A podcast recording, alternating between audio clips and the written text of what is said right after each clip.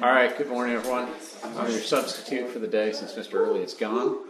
Uh, we're going to do the book of James today. We're going to try, uh, cover as much of it as we can. Let's uh, open in prayer together as we start. Any prayer requests just before I pray? Anyone specific we should pray for? Yes, Jack. Ridge Haven trip's about to go on, so Okay. pray for safe travel. Very good. All right.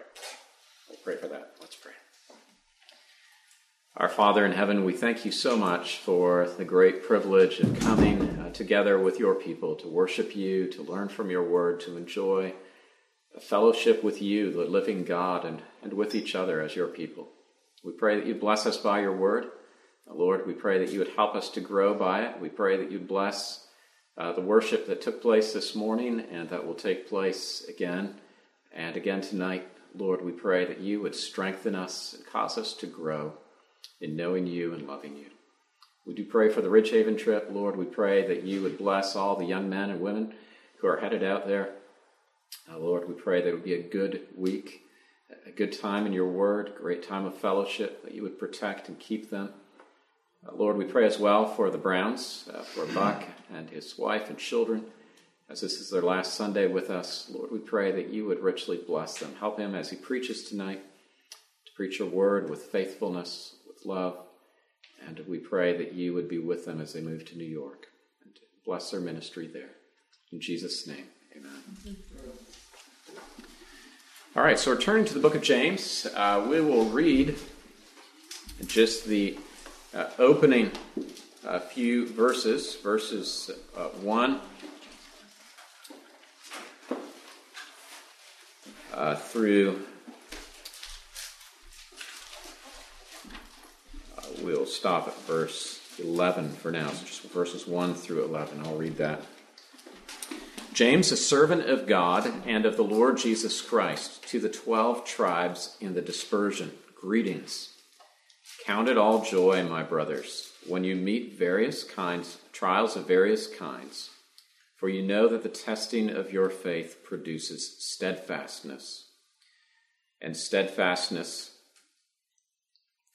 and steadfastness has its full and let steadfastness have its full effect, so that you may be perfect and complete, lacking in nothing.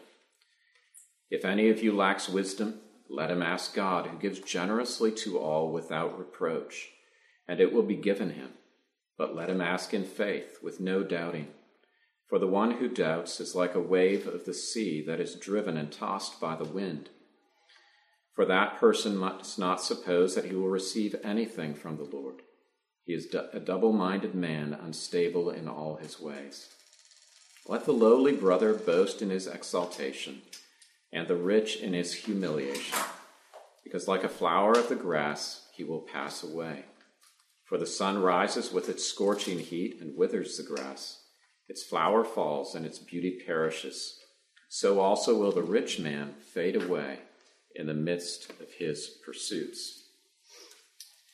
We're going to look at these verses, but also look uh, more widely at the whole book together this morning.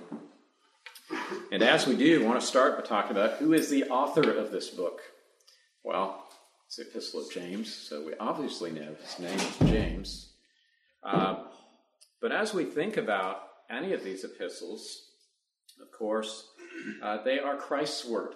We always need to think there's a human author, yes. And we talk about Paul, we talk about John, we talk about Peter, we talk about James.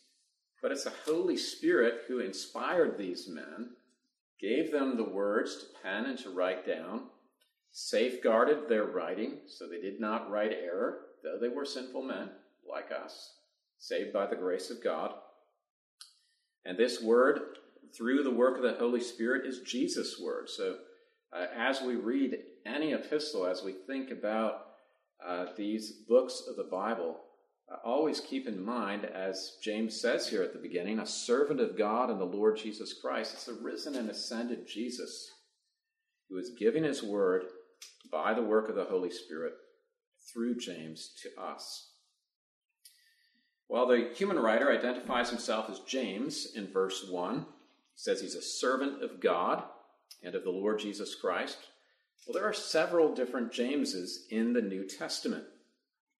The most likely James to have written this epistle, uh, according to commentators, those who have studied it, the history of the early church, is that this is James, who was the Apostle James, who was the brother of our Lord Jesus Christ. And so uh, he is the one who pens this, and the opening words really show humility as he does. He doesn't say, James, the brother of Jesus, but instead he says, James, a servant of God and of the Lord Jesus Christ. I think of James. Uh, James was uh, one of the sons of Mary. There were other siblings as well. Uh, they're described in the Gospels. So, Matthew chapter 13, Mark chapter 6. We know when Jesus began ministering, there were points in time where both his mother and his brothers were critical of him. So, there was a point where James was not yet converted, he was not yet uh, believing in Christ. But we know he's transformed by the gospel. James uh, comes to trust in Christ, to see and to know that Jesus is Lord and God, the Savior of sinners, and he becomes an eyewitness. He's one of the eyewitnesses of the resurrection of Christ. Paul talks about this in 1 Corinthians 15. He lists various people who saw Jesus after his resurrection, and James is in that group. We know he was a leader in the Jerusalem church. Acts chapter 15, he's the one who serves sort of as what we would call the moderator or the chairman of the Jerusalem council. He takes he's a leader at that church council, which deals with some issues that are relevant to the content of this book. Uh, early church writers, so after the end of the New Testament, we have some really early writers that were like historians and pastors in the early church in the Roman Empire. Uh, they make some mention of James as well. They refer to him as James the Just. He was known for his godliness, a zeal for holiness.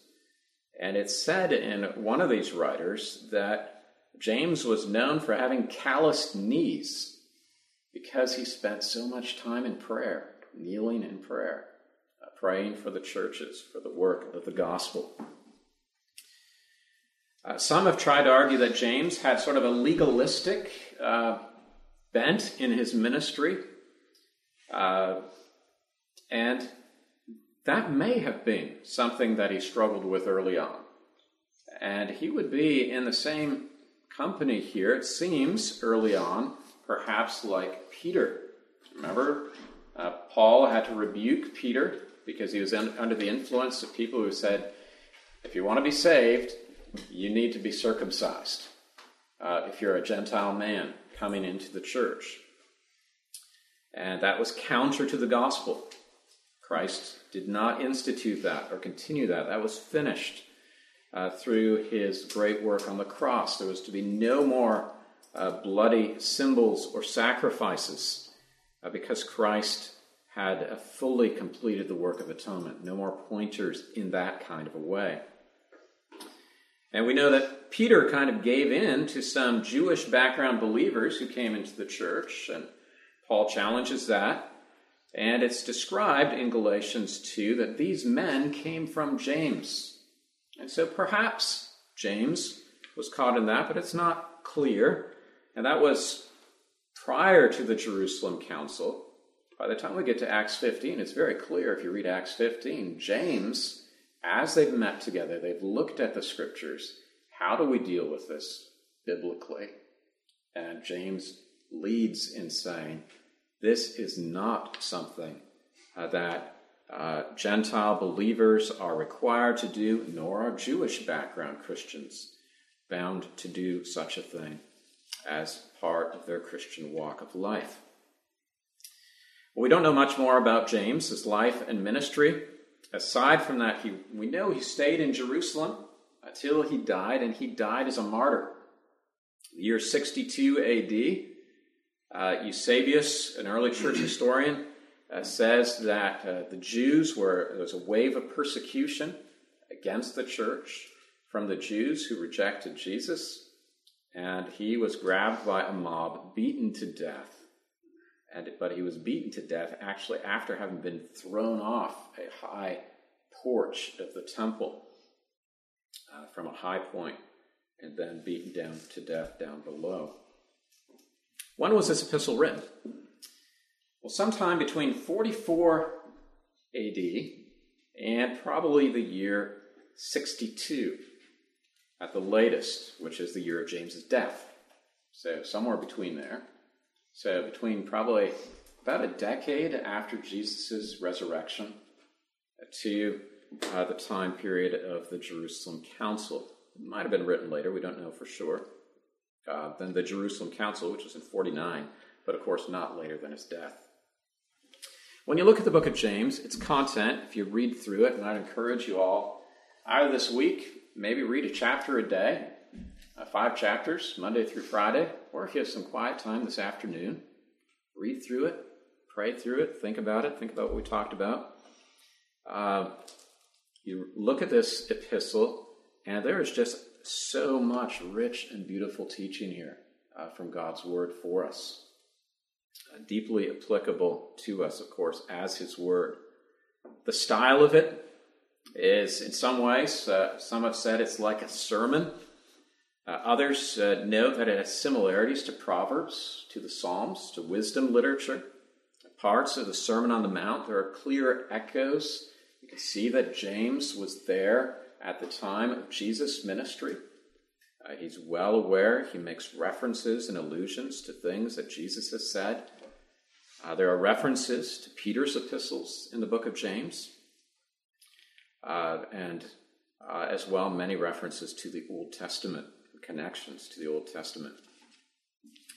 Well, let's walk through uh, together the book itself. Chapter 1 I think if you look at the theme of chapter one, it's really a lot of it is about perseverance. And so keeping on, trusting in God through the Christian life. After Paul opens, or Peter, sorry, James opens with his uh, greeting, uh, what does he say? He says, Count it all joy, my brothers, when you meet trials of various kinds for you know that the testing of your faith produces steadfastness. And let steadfastness have its full effect, so that you may be perfect and complete, lacking in nothing. And there's that opening section, it continues on. If you look at your, if you've got an ESV, you look at the headings, the testing of your faith, goes down to verse 18, and he looks at those themes uh, of hardships in the Christian life. Uh, he very clearly shows these are appointed by God. Why do hard things come into our lives? Griefs, trials, uh, things that upset us, things that are hard to walk through. Well, for believers, we can know that God is appointing these things uh, so that our, our faith would be shown. That's what it means by tested, really displayed and shown to be the real thing. That it is a trust in the Lord uh, that uh, has, by His grace, a steadfastness because God is sustaining it at the same time. And James tells us that as we walk through trials, resting and looking to the Lord in this, we can know that persevering through that is actually going to shape us and change us as we look to Christ in it. It's going to cause us to grow to greater uh, godliness, to greater completion in Christian life, and that God is going to bring us through these things in a way that we will not lack what we need in His perfect wisdom. Well, James uh, talks about what if you lack wisdom as you're going through a trial? And of course, this is any, any part of life. Well, ask God and we see James as he's inspired by the Spirit. Of course, he sees and knows God. He is uh, delighted to speak of God's goodness and generosity, God's graciousness. Uh, we can ask God, and God gives generously, and He gives without reproach. We come as sinners, coming in and through Christ, confessing our sin, looking to Him for help, for strength, battles against sin to grow in His ways. and uh, we can come with confidence. God is generous, way more generous than any of us are. He is perfectly so. He is good and holy in his generosity. And then the apostle challenges us, but ask in faith. Now, don't doubt. Doubting is really spiritual instability. Now, of course, we can also ask for help with our doubt because we do doubt at times. But the apostle here challenges us to look in faith and trust the Lord. And he, he warns against having a doubting spirit uh, and the danger of that. Well, that theme then carries through this chapter. Uh, he does deal with a few other things. He talks about the importance. You could say this is almost a theme that will work out in the rest of the book as well. Verse 22 Be doers of the word and not hearers only. That's a very important theme of James. It's easy to hear the word, especially if you grow up in the covenant community, you sit under the preacher's word, we all hear it. do we take it in? How do we become doers of the word? When we hear the call of the gospel, the call to come to Jesus, to come to God, confessing our sin, trusting in Him, do we actually do that? We just hear it and let it float by. It's going in one ear and out the other. James exhorts us, and he's really in this epistle, one of the great themes is what is a real Christian? What does it look like? That's not only hearing, deceiving ourselves, just saying, well, yeah, I'm a Christian, but I never, I'm never in the Word, I'm not praying. Well, it just doesn't fit. It's just like there's no signs of spiritual life if we're not ever, we're not following God's Word, we're not doing what He calls us to. Uh, James uses this illustration. If anyone's a hearer of the word and not a doer, he's like a man who looks intently at his natural face in a mirror. And he looks at himself and he goes away and at once forgets what he was like. But the one who looks into the perfect law, the law of liberty, perseveres, being no hearer who forgets, but a doer who acts, will be blessed in his doing. Say the book of James, there is a lot in here about sanctification, about living the Christian life out.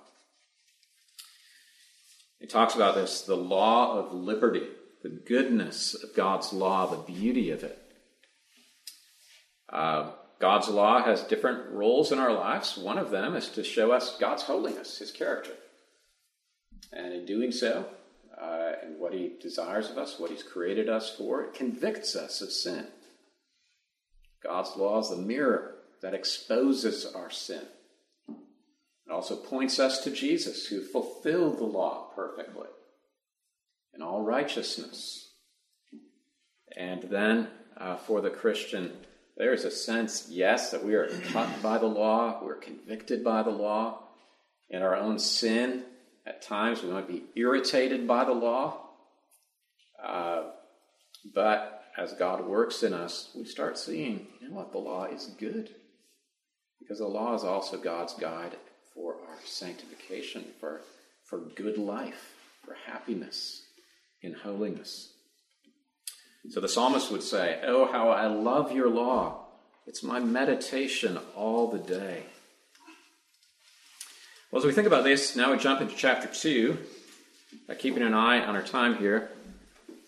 In chapter 2, we run into what, uh, for some people, can be a great challenge in reading the book of James. And uh, this comes as we uh, read uh, verses 21 and 24. So if you jump down, it's James chapter 2.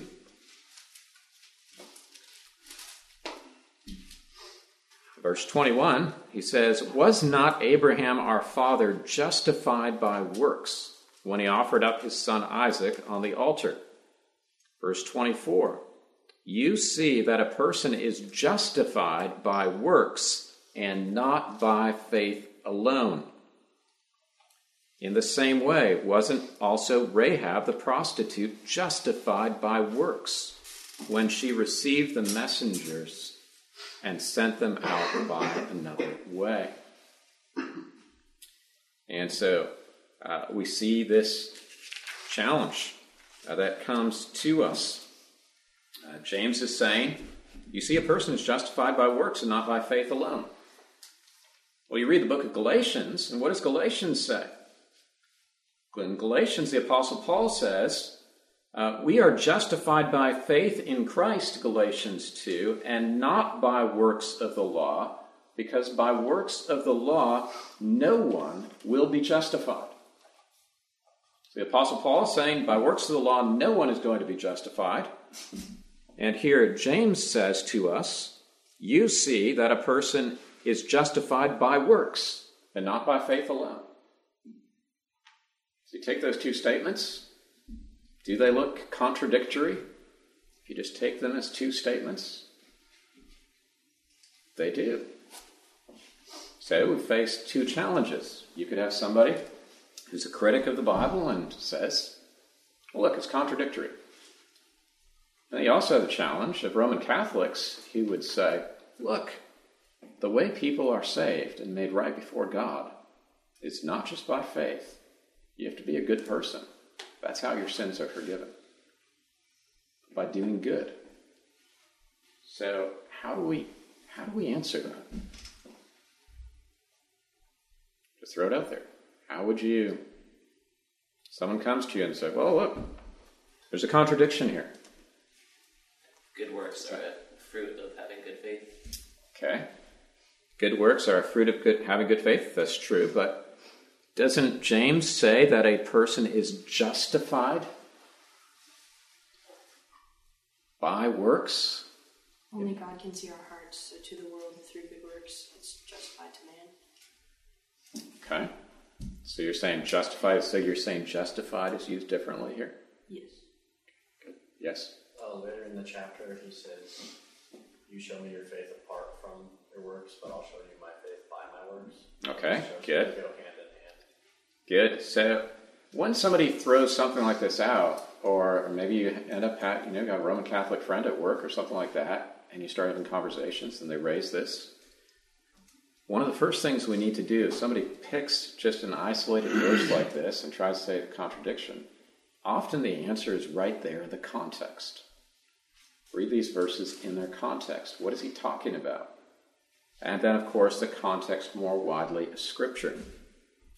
What has James been talking about? He's been talking about sanctification, about the importance of the fact that a Christian is not somebody who just says, Hey, I'm a Christian, I trust in Jesus, and then their lives is, are entirely self centered and just living for sin.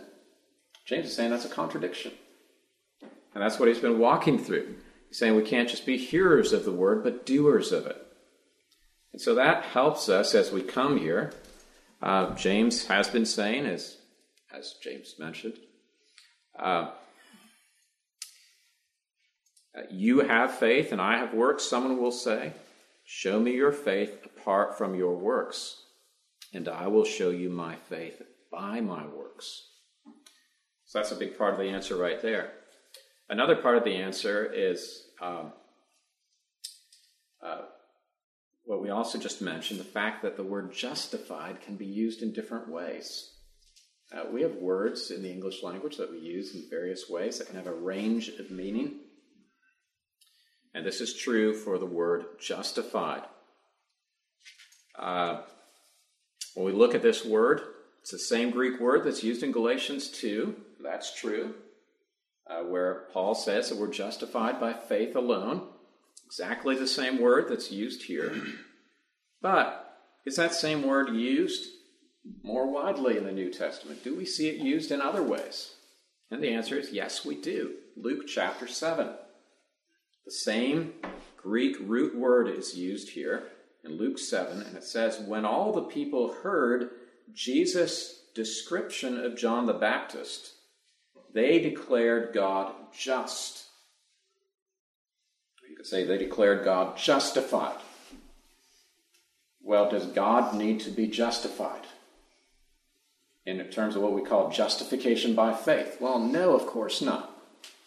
What they're declaring is that God is proved right.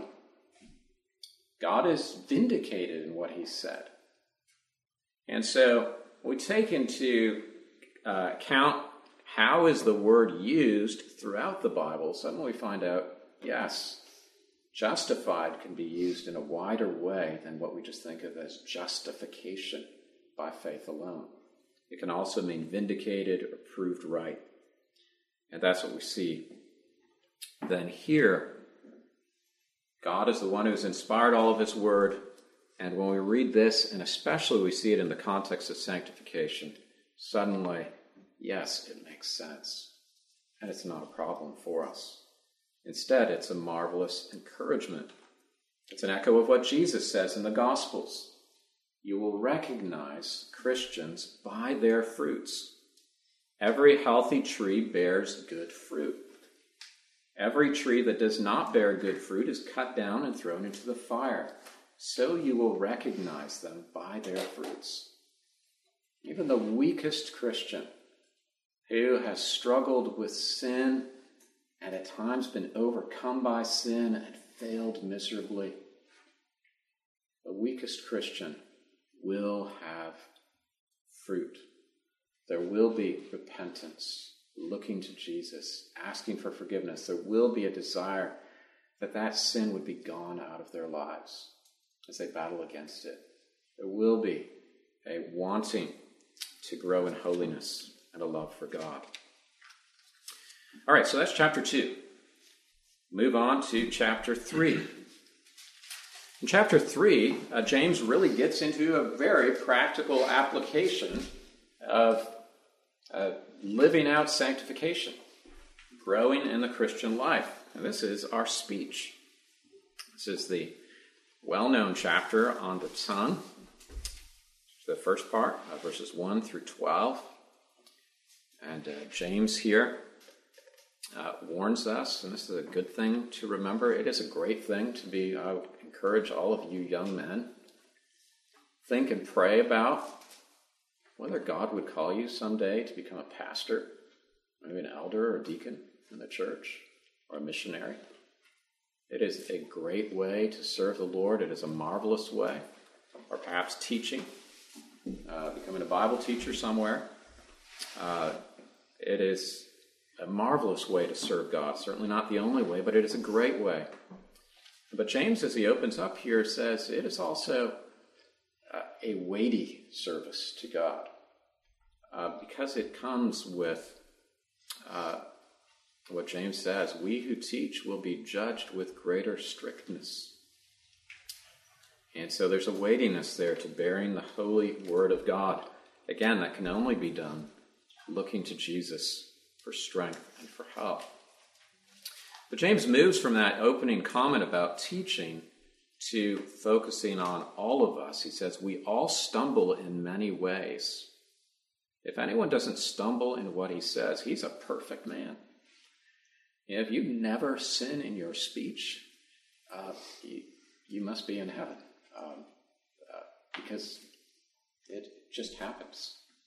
Uh, as long as we're living in this life, sin in our hearts is going to come out in our speech. And James really digs into that uh, in our heart uh, challenges us, gives different illustrations about a horse with a bridle, ships with rudders. And then he talks about how much trouble a few words can cause. A few angry words, a few slanderous words, unkind words. We know it, right? We've all done this in various ways. Uh, we've seen it happen in our families uh, the brokenness caused by sinful words. James says, How great a forest is set ablaze by a small fire. The tongue is a fire, a world of unrighteousness. He says, With the same mouth we bless our Lord and Father, and with it we curse people who are made in God's image. And by that, you know, we speak demeaningly of a sibling, or uh, we down talk, or we mutter something as we're walking to our bedroom because our parents rebuked us for something or whatever it may be. Uh, really, the heart behind that is a heart of cursing. someone else. And James says, How can this be? This doesn't fit. And what he's saying is, Oh, let's, let's pray to the Lord. Let's look to Christ. Let's pursue our hearts being changed more and more so that instead of from our mouth coming blessing and cursing, uh, we would bear good fruit. Uh, we would be like a spring that yields fresh water. And uh, then in the latter part of this chapter, uh, chapter 3, he moves into wisdom that comes from above. And this ties in with speech. You know, it's so great to have friends who are wise, isn't it? Are kind, uh, they're marked by holiness, uh, they love God, they love us, uh, parents who do, older saints who do. It is so uh, sweet and happy and peaceful to be in the company of people who love God and are being transformed by His Word, and because of that, have a growing wisdom. It brings blessing, it brings safety. And James uh, says uh, he desires that to work out in our lives.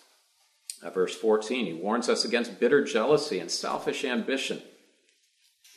And so there's lots here that is great to pray through and to read through and to ask God to help us in. He says, The fruit of righteousness, the harvest of righteousness, sorry, is sown in peace by those who make peace. And so, a beautiful emphasis there on wisdom and peace that comes with true wisdom, uh, which is just so good and so precious. And we know that both by experience it and both by when we've experienced the opposite. Uh, contrast. And that's what James gets into now in chapter 4. Uh, he unfolds some more of that. The source of quarrels. Uh, where do fights come from? Uh, when we get into arguments, quarrels and fights. And he says, Well, isn't it this? Your passions are at war within you. You desire and you don't have what you desire. Uh, so you murder, so you're hateful. You covet, you cannot obtain, so you fight and quarrel. No, you don't have because you don't ask. You're not looking to the Lord and asking Him, and you haven't been receiving because your spirit has been self centered. And James says, You adulterous people, don't you know friendship with the world is enmity with God? And so he gives a challenge there, and he calls us, he says, God gives more grace, verse 6. Therefore, it says, God opposes the proud, but he gives grace to the humble. Uh, again, there is rich grace. Those who try to say James you know, was influenced by legalism or somehow this is a legalistic book, uh, they really are not reading uh, what the Word of God says here. Uh, draw near to God, he will draw near to you, verse 8. Again, beautiful call for all of us. You come close to God. Uh, you know, at night in your bedroom, you're reading your Bible, you quietly pray by yourself, you are drawing near to God. God is drawing near to you. God of all glory, who created the universe, Father, Son, and Holy Spirit, He delights when weak little sinners like us come into His presence. And He delights to draw near to us. He welcomes us to come into His presence. then James goes on. There's more woven in here. Again, it's like wisdom literature, kind of like the Proverbs or uh, some of the wisdom psalms, parts of the Sermon on the Mount. He again goes to the speech uh, that uh, we carry out, the way we talk. Don't speak evil against each other. Uh, be doers of the law. Uh, don't be judging in a selfish or proud or unbiblical way. Uh, think of the one who's able to save and to destroy. And be compassionate to others. Well, the last chapter, it looks like we'll be able to just make it to the end here. Chapter 5. Uh, James, uh, actually, the last verse chapter 4. Just want to mention this. Look to the last verses of chapter 4 with me for a second. And verse 15. Uh, James begins at verse 13. We all make plans. Uh, we've got plans, perhaps for college. We've got hopes and dreams for life, uh, ideals of what maybe we'll do even just in the next couple of weeks. We've got our plans. But what does James remind us? No, you don't know what tomorrow will bring. And sometimes we've been reminded of that in God's providence. Suddenly things change in life. Uh, you're a mist that appears for a little time and then vanishes, and so you should say, if the Lord wills, we will live to do this or that. It's interesting that uh, back in church history, time of the Reformation, people used to write letters to each other they would often sort of make their plans and they'd state, like Calvin writing to some other guy or whatever, or two women writing to each other, they would have some plans, and then they would sort of sign off saying, you know, with love in Christ, and they would say, you know, the Lord willing will do this. And it was just their way of trying to remember uh, this verse and really put it into practice. But it's good for us to remember we are in God's will, and we can rest in Him in that and as well be humble, even as we need to make plans for life. Chapter 5, he gets into uh, really some warning against those who are rich and selfish.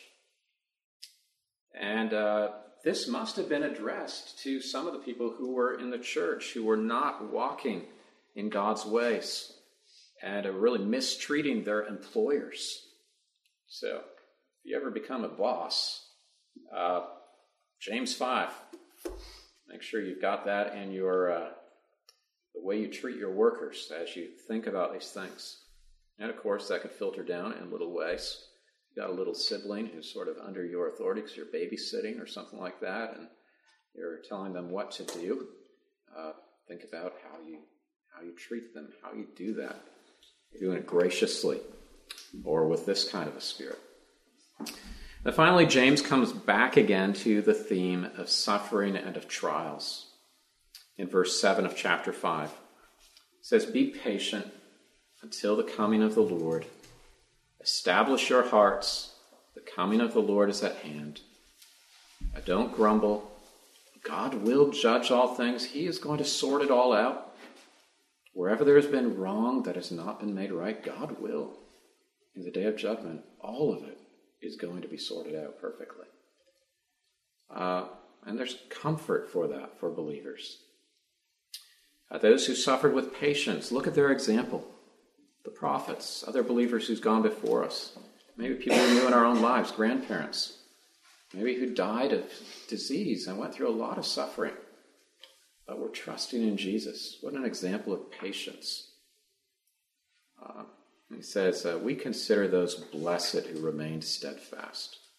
He talks about the steadfastness of Job and how the Lord showed himself so compassionate and merciful. Well, final section, we don't have much time because we need to close in prayer here. There's a little section there on prayer, uh, and I'll just make a brief comment here. It's a section about the prayer of faith and anointing with oil when somebody is sick. Uh, I looked up, I dug into this. What is this about? Uh, two views in the Reformed world. One view is that anointing with oil was just something that was done in the days of the apostles, kind of tied to what that sometimes people could be healed miraculously as the apostles prayed for that. Uh, the other view is simply that this is something that's right to do. It's just a picture of uh, the Lord's blessing that when someone is sick, they're, they can't go to church. They're in bed, they're calling for the elders to come and pray for them. They're seriously ill. Uh, that as they pray for them, they anoint them with some oil. And there are some Reformed believers and teachers who teach that today. Looking at Alistair Begg. Ligonier had an article where they argued that this, this was a legitimate thing to do, uh, that if somebody was sick, they could call for this. Um, so, two different views there. Clearly, it's not a sacrament. Uh, it is mentioned here once in the scriptures as something that someone may do uh, as they are praying to the Lord for help. Let's close there. and pray. The Lord our God, we thank you for this time we've been able to go through this uh, book. There is so much here that you've given us in your word. We pray that you would bless it to us. Uh, be with us, those of us who go to worship now, and with those of us who head home. Uh, bless our day, our afternoon, and Lord, help us to grow and not just being hearers, but being doers of your word, transformed by your grace. In Jesus' name, amen.